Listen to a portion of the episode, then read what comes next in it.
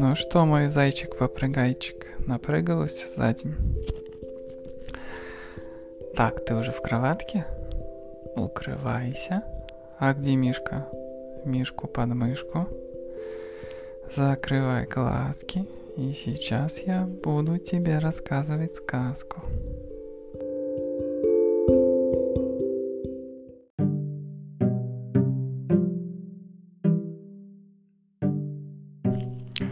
Сказка называется «Маленькие человечки». Жил-был на свете сапожник. Денег у него не было совсем. И как-то он обеднел настолько, что остался у него всего лишь один кусок кожи на пару сапог.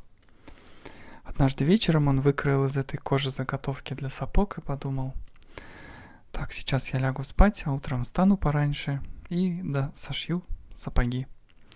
Так он и сделал, лег и уснул. А утром проснулся, умылся и хотел было сесть за работу, только смотрит, а сапоги-то уже сшиты.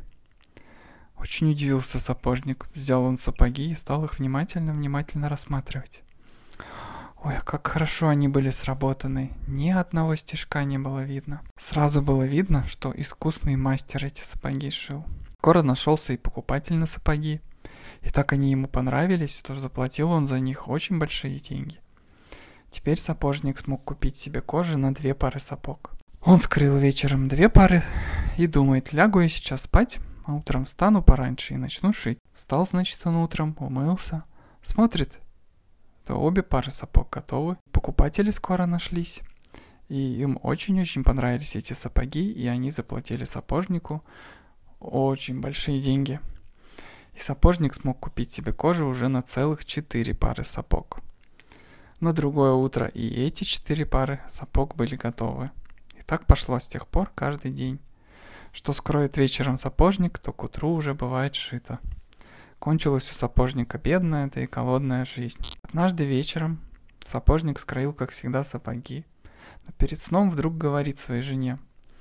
«Слушай, жена, а что если сегодня ночью не ложиться спать, а посмотреть, кто это нам сапоги-то шьет? Жена обрадовалась и сказала, конечно, а давай не будем ложиться, давай посмотрим.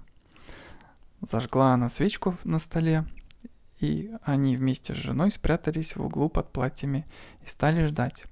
И вот ровно в полночь пришли в комнату маленькие человечки Сели они за сапожный стол, взяли своими маленькими пальчиками накроенную кожу и принялись шить. И так они это проворно быстро делали, так они быстро тыкали шилом, точали да постукивали молотками, что сапожник от изумления не мог отвести от них глаз. Они работали до тех пор, пока не шили все сапоги. А когда последняя пара была готова, спрыгнули человечки со стола и сразу исчезли – Утром жена сказала мужу, «Маленькие человечки сделали нас богатыми. Надо и нам сделать для них что-нибудь хорошее. Они приходят к нам по ночам, а одежды на них нет, и, наверное, им очень холодно. Знаешь, что я придумала? Сошью-ка я каждому из них курточку, рубашечку и штанишки, а ты им сапожки смастери». Выслушал ее муж и говорит, «Хорошо ты придумала. Вот ведь как они обрадуются-то». И вот однажды вечером положили они свои подарки на стол вместо выкроенной кожи, а сами опять спрятались в углу и стали ждать маленьких человечков. Ровно в полночь, как всегда, пришли в комнату маленькие человечки. Они прыгнули на стол и хотели сразу же приняться за работу. Только смотрят, на столе вместо скроенной кожи лежат красные рубашечки, костюмчики и стоят маленькие сапожки. Сперва маленькие человечки удивились а потом очень-очень обрадовались. Быстро-быстро они надели свои красивые костюмчики и сапожки, затанцевали и запели. «Хороши у нас наряды, значит, не о чем тужить. Мы нарядом нашим рады и сапог не будем шить».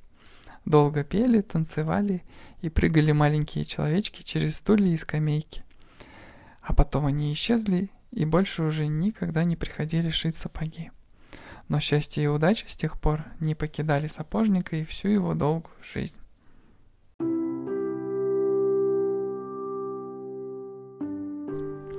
Вот такая веселая и добрая сказка про маленьких человечков. Спокойной ночи, мой сладкий зайчик. Пока.